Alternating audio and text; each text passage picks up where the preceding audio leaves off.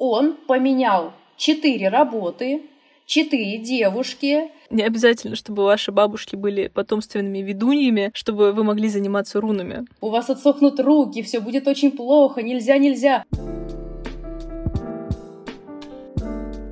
Всем привет! Меня зовут Варя Ступина. Меня зовут Настя Колпакова. И это подкаст «Верю, не верю», в котором мы разбираемся в системах самопознания. Мы лишь поверхностно знакомы с этими практиками, поэтому наш проект невозможен без экспертов. И сегодня у нас в гостях Ирина, профессиональный рунолог, преподаватель, таролог и мастер эзотерики. Ирина, привет! Да, всем здравствуйте! Сегодня мы поговорим о рунах, об этих красивых символах, вокруг которых витает много тайн — и я надеюсь, что сегодня Ирина нам поможет эти тайны раскрыть. И я думаю, что начнем мы с того, что определимся, что такое вообще руны, и можешь, пожалуйста, рассказать об истории их появления. В принципе, все, что связано с рунами, это некая тайна, покрытая мраком. То есть э, сейчас нет ни одного эксперта, скажем, э, они все делятся на группы, и нет какой-то единой э, концепции того, как это произошло. То есть вопрос, как они э, появились, вообще неизвестно. Вот точно неизвестно. Известно, что это было где-то на изломе нашей эры, то есть до нашей эры, где-то век до, век после, то есть э, плюс-минус, да, они очень-очень старые. Кто-то вообще говорит, что они внеземное создание, служили управлением на космических кораблях. Кто-то говорит, что они пришли как послание богов для людей. Кто-то говорит, что это дар предков, да, там э, более продвинутых каких-то цивилизаций нам. То есть в целом единой концепции такой, что вот сказать так, так, так было, к сожалению, мы не можем. И отсюда выходит несколько как бы таких достаточно острых проблем, почему тема рун является темой такой, ну, неоднозначной, потому что каждый человек, который хотя бы раз, наверное, заходил там, что-то гуглил, он мог видеть э, всякие угрожающие фразочки, типа «ни в коем случае не используйте руны», там «вас, не знаю, э, проклянут просто северные боги», «у вас отсохнут руки», «все будет очень плохо», «нельзя, нельзя». И, э, ну, конечно, я понимаю, я-то уже сейчас понимаю, откуда идет такое мировоззрение и для чего это распространяется. Но, э, в общем и целом, я думаю, что такое отношение, наверное, немножко невежественное. Нужно истреблять, да, то есть вот как бы немножко просвещать народ. Это такое, это некое смешение алфавитов. А уже сейчас известно, что они использовались э, в большей степени не как для письменности, а как для магии. То есть первое их назначение было магия, второе назначение это было прорицание, то есть узнавание там, что же будет в будущем. Они, кстати говоря, не являются скандинавскими, это тоже заблуждение такое небольшое. Они больше являются древнегерманскими, это те классические руны, о которых мы говорим. Почему? Да, потому что во время христианизации руны активно начали, в принципе, языческую культуру истреблять, и Скандинавия именно, она э, наиболее долго сопротивлялась христианизации, именно поэтому там находят большинство сведений, именно поэтому их называют скандинавскими, но истинно скандинавскими они не являются. Э, у самих германцев есть там мифологическая точка зрения, как они произошли. Поделиться ей? Да, про мифологию, я думаю, было бы очень интересно. А был, значит, такой и есть э, всеотец Один, да, у северных народов. Считается, что он создал все. А он э, достаточно трепетно, судя по мифологии, относился к людям, то есть э, и строго, и трепетно, и он, значит, решил людям подарить руны. И как это было? Он себе же сам принес себя в жертву на мировом древе Игдрасиле, он повис там. Обычно Одину так приносили жертвы, то есть древние люди, они либо что-то вешали, подвешивали на дерево, либо как бы приколачивали к нему. Все эти девять дней он не просто висел, он умел отсоединяться от своего физического тела, и все это время э, якобы висел, но тем же временем путешествовал по девяти мирам, э, собирал там мудрость всех девяти миров, и именно так он познал руны, то есть он их познал, потом как бы подарил их людям. А вот скажи, за каждой руной, получается, скрыто свое толкование, своя интерпретация, свой смысл. И как люди дошли до того, что там у этой руны такой смысл. Они искали тексты и как-то их э, расшифровывали или как это происходило? Вы знаете, а, вообще это очень сложный вопрос, потому что, ну, в принципе, у нас очень много чего завязано на символике. Допустим, там возьмем знак Ом, да, то есть мы видим этот символ, мы понимаем, что это там первый звук во Вселенной, что это символ триединства, да, и много-много у него вытекающих принципе, то же самое и здесь. То есть эти черточки и палочки, как бы, они несут за собой как голограмма такой огромный-огромный пласт какой-то определенной информации. И то, что нам дано в интернете, это некая такая поверхность. Да? Почему говорят, что руны непостижимы? Потому что каждая руна, она может раскрываться в огромном количестве значений, вот есть руна, вот это мужчина, да, она обозначает такого-то мужчину. Вот эта руна обозначает такую-то женщину, вот эта руна там обозначает, не знаю, деньги, да, ну вот это как бы образно говоря. Но за собой они могут нести огромное количество значений, которое может раскрыться человеку, который уже практикует. То есть, наверное, я бы так это обозначила. Поэтому мне кажется, что сейчас это уже и практический опыт других мастеров, и, возможно, э, какие-то исследования, да, кстати говоря, Гитлер тоже приложил руку э, к тому, чтобы возродить руны, э, потому что они с Третьим рейхом руническую традицию пытались возродить. Именно, кстати, поэтому, мне кажется, они тоже отчасти попали под бойкот руны, потому что когда Гитлер был повержен, нашли все эти сведения. Они, кстати, даже там разбирали, как руны влияют на тело человека. Я ученикам это рассказываю. И э, они, мне кажется, наиболее близко подобрались к тайне, как же именно это работает. То есть именно с такой э, энергетической точки зрения, потому что люди недоумевают, как я могу начертить три черточки, и у меня в жизни что-то поменяется. Но это реально так. И вот мы выходим к тому, что у рун есть предположительно связь с богами, предположительно связь с Гитлером. И получается, что руны — это что-то такое страшное, магическое. Можешь рассказать, сколько в них реально есть от белой магии, от черной магии? Вообще, о магии рун существует ли она? Руны — это больше про магию, то есть их раньше использовали, чтобы колдовать, прям колдовать, да, и а, были так называемые прорицательницы вельвы, они там выбрасывали руны на полотно и предсказывали будущее. То есть прорицательная у них тоже есть функция, но она больше второстепенна. И получается так, что э, в целом я бы не характеризовала руны как белую и черную магию. Есть, мне кажется, магия во вред, а есть во благо. То есть в зависимости от того, с каким намерением ты это делаешь. Понятное дело, есть куча рунических ставов там вредоносного характера, типа там проклясть кого-то, приворожить кого-то. Ну, далеко не факт, что это сработает как бы, да, у конкретного человека, но мне кажется, что дело именно с каким намерением ты что-то делаешь в конкретном случае. Так руны и сработают, потому что по большому счету они как механизм, у них нету норм морали именно человеческой. То есть надо проклясть, ну как бы окей. Мне, ну то есть им все равно, совершенно. Э, надо как бы что-то хорошее сделать, ну давайте сделаем, да. Э, Причем они интересно работают, они всегда ищут самый короткий путь. А, у меня был случай в практике, девушка похудела э, за счет того, что заболела. То есть мы активировали рунический став, и она просто заболела, ну, это была моя ошибка как мастера, да, как бы я допустила ошибку, но она заболела, просто стала меньше гораздо есть и похудела.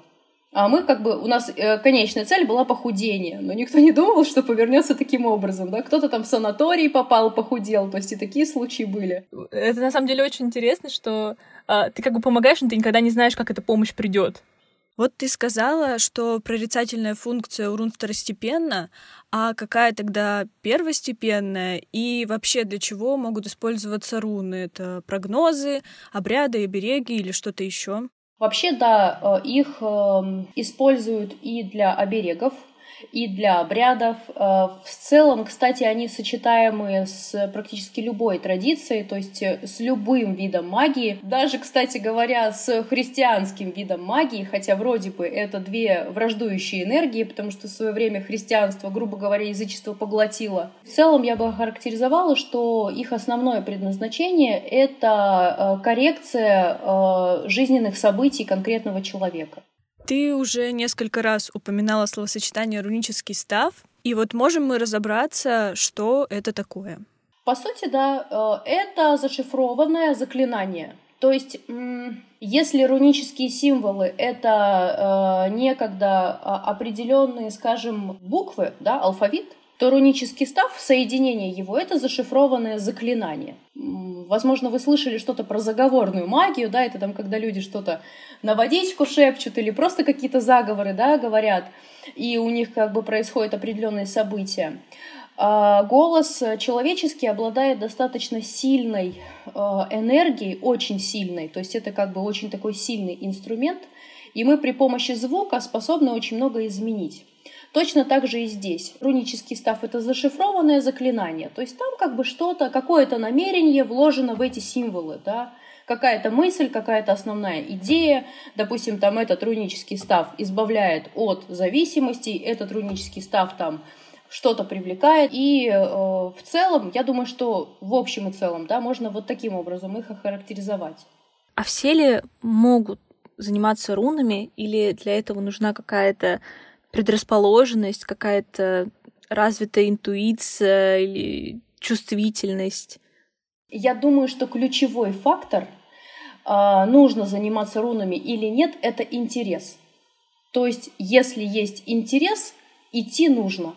В общем, не обязательно, чтобы ваши бабушки были потомственными ведуньями, чтобы вы могли заниматься рунами.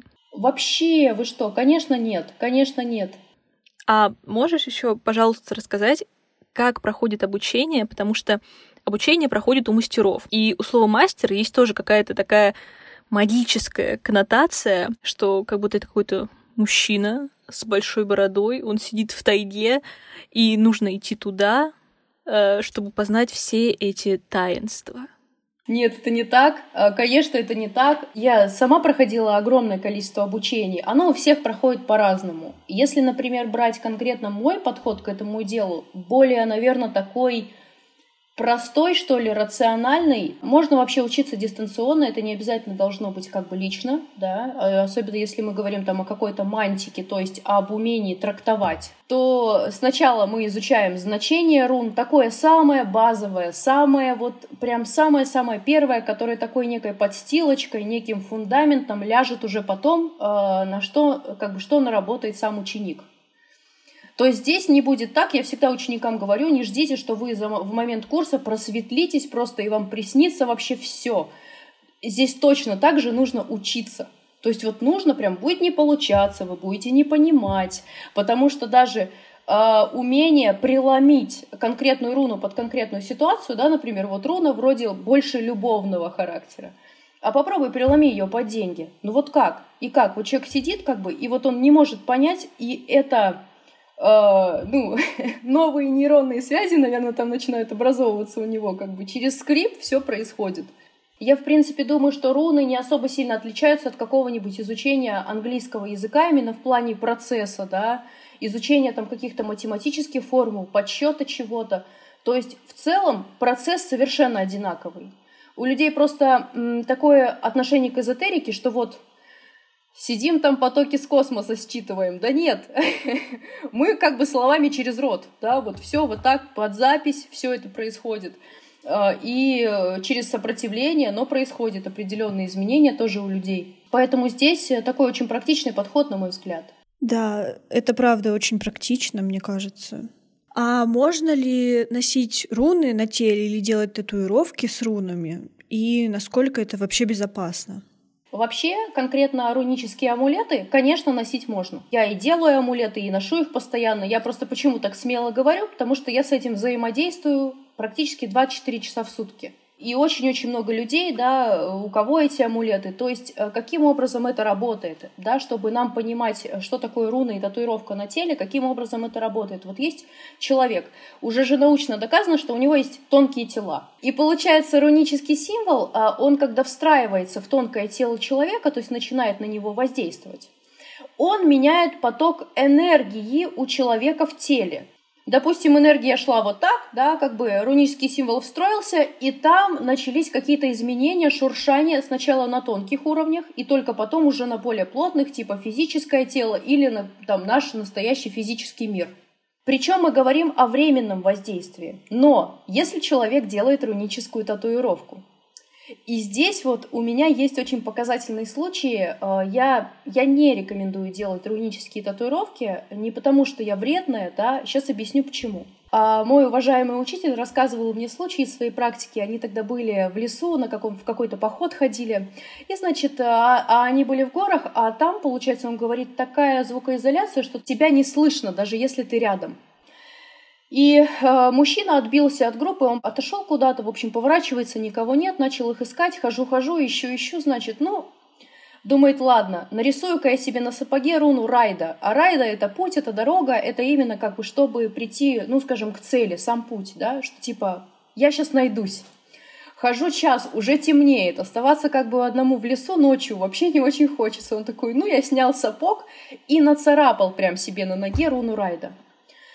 Проходит, наверное, еще минут 30, его находят. А у него, значит, на ноге остаются засечки в виде этого символа. Что у него происходит в ближайший год? Он поменял четыре работы, четыре девушки, две машины и, по-моему, э, несколько квартир. Потому что райда — это путь, вот просто путь. То есть ты вот просто идешь, едешь, едешь, едешь без какой-то конкретной цели. И он уже сообразил, в чем дело, пришел к учителю, к моему, конечно, ему делали и шлифовку кожи потом, и они, э, ну, тонкое тело чистили. И таких случаев огромное количество, когда, допустим, вроде позитивная руна, такая как руна радости, была набита в виде татуировки, а, человек уходил в алкоголизм, в игроманию, да, а, когда руна рода была набита на теле, человек начал проживать судьбу отца. Как это происходит? Мы же хотим воздействия на какую-то конкретную ситуацию выровнять, например, какой-то конкретный да, случай. Но когда он выравнивается, руна обязательно начинает отыгрываться обратной стороной. То есть если она три года у тебя на теле, там, полтора года на теле, э, в любом случае будут какие-то, скажем, искажения, на мой взгляд. То есть это всегда такой опасный э, путь. Поэтому я бы не рекомендовала этого делать. Угу. А какова природа энергии рун? Это связь с божествами э, или это какая-то другая энергия?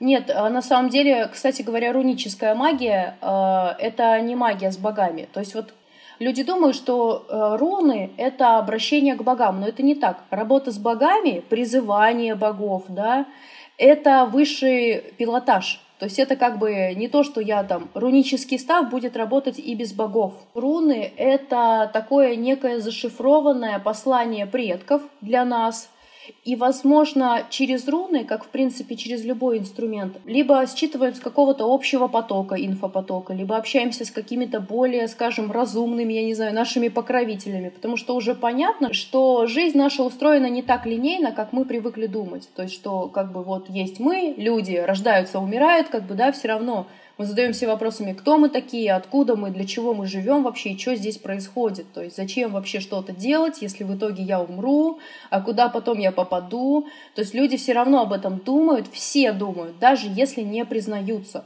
И мне кажется, что это такой способ, наверное, связи. Способ связи, способ получить подсказку, способ, наверное, даже самопознания. Потому что, наверное, ну, может быть, это и есть наша задача познать вообще, кто я такой, какая у меня природа. Наверное, вот так я бы это охарактеризовала. То есть нет опасности, что с помощью рун мы призовем богов, которых потом не сможем прогнать, и они останутся здесь и будут портить нам жизнь. То есть такого не, не получится. Нет, это чепуха. И вот эти предубеждения пошли, на мой взгляд, из-за столкновения двух а, мировоззрений, нового и старого. Потому что когда началась христианизация, начали все это уничтожать, но, видимо, уничтожать было недостаточно, людей нужно было запугать. Я сейчас не выставляю себя в оппозицию, я чисто вот как бы с такой наблюдательной точки зрения, без оценочных суждений. Людей нужно было запугать, сказать, что это от дьявола, сказать, что это чепуха какая-то, все, что это вообще этим нельзя заниматься, иначе Бог вас покарает. Что это как бы грех. Но причем удивительно то, что любая религия — это в первую очередь магия. То есть все, что происходит внутри, например, той же церкви или той же мечети, это обряды. А обряды — это магия. И это странно, как бы, да? Поэтому люди, вроде бы чувствуя, что в рунах есть что-то такое этакое, вот что-то, что вызывает в них неподдельный интерес и любопытство, пугаются туда идти, потому что думают, что будут какие-то ужасные последствия. Судя по моей практике, никаких проблем от этого не было. Совершенно. Проблемы могут быть у тебя, если ты действительно вызовешь какое-то божество, неправильно это сделаешь, да, и тогда ты можешь получить. Но, э, но зачем тогда вызывать, если ты не умеешь? В общем, со знающим мастером и без самодеятельности все с вами будет хорошо. Целом, да, да. Либо сами идите учиться, если вам интересно, но это процесс не быстрый, сразу говорю. То есть это не так, что как бы дешево, быстро, быстро и дешево. Так не будет.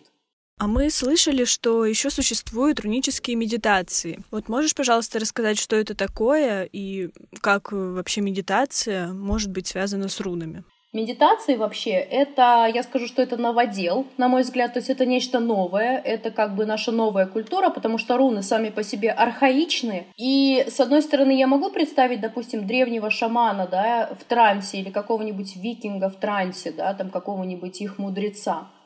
С другой стороны, медитация на руну, но мне кажется, что это уже больше осовремененное представление о том, как это работает, и это просто э, как э, попытка ну что ли, соприкоснуться, соединиться с этой энергией. Э, я тоже практиковала рунические медитации и ученикам давала рунические медитации. По сути, это Видимо, знаете как, вот есть, например, человек, да, его сознание, есть там руна, вокруг нее какое-нибудь поле, да, уже сформировавшееся, древнее, сильное, как поток энергии.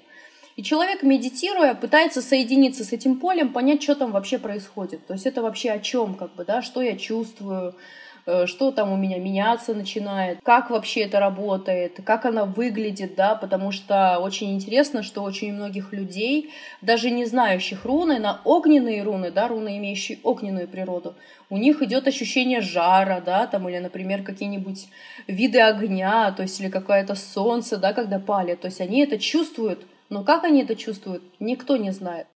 Я хочу подвести такой небольшой итог. Не нужно делить магию на правильную и неправильную, черную и белую, потому что когда приходит двойственность, всегда приходят проблемы. И все можно использовать как и для пользы, так и для вреда. Поэтому, если вас откликнулась тема рун, ничего не бойтесь, все будет в порядке.